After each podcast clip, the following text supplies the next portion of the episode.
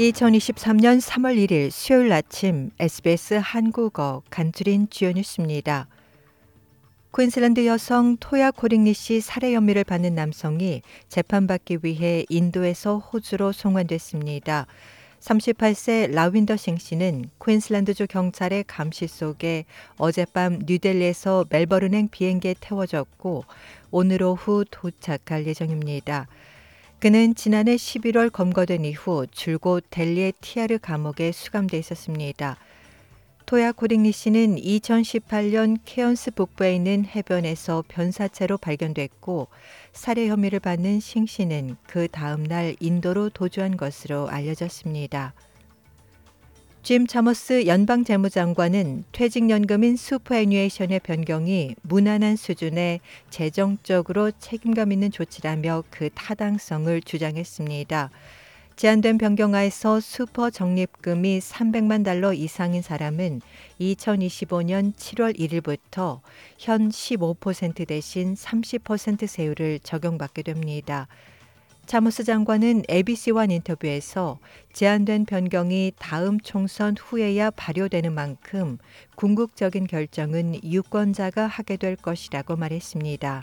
And the outcome of that election will determine uh, whether we make this modest change or whether Peter Dutton comes after Medicare or finds the money some other way.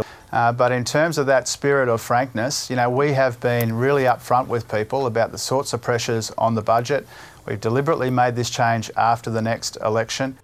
하지만 자유당 연립 예비 재무장관인 앵거스 테일러 의원은 이러한 변경이 슈퍼 크기의 공약 위반이라며 비판했습니다. It is very clear that Labor committed that they wouldn't make changes to superannuation taxation before the, uh, the last election, and now uh, they've changed that. They're going to put the legislation through in this term. If they were serious about putting it to election, they'd wait to put the legislation through after the next election. That's not what they're proposing. So it's very clear that this is a breach of trust with the Australian people.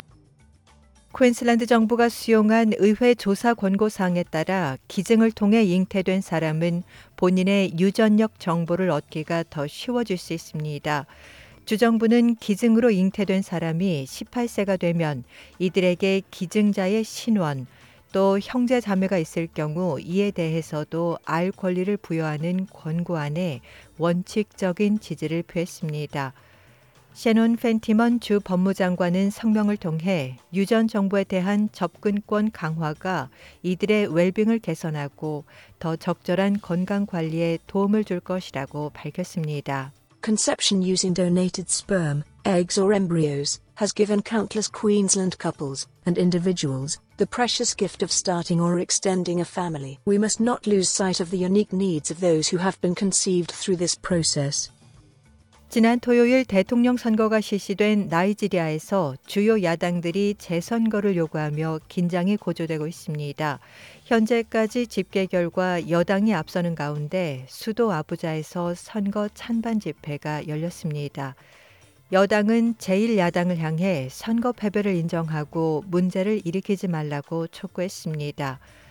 36개 주 가운데 14개 주의 결과가 발표됐으며 여당인 범진보의회당 볼라 티누브 후보가 6개 주에서 이기며 앞서고 있고 제1야당인 인민민주당의 아티쿠 아부바카르 후보가 5개 주에서 이기며 그 뒤를 바짝 추격하고 있습니다.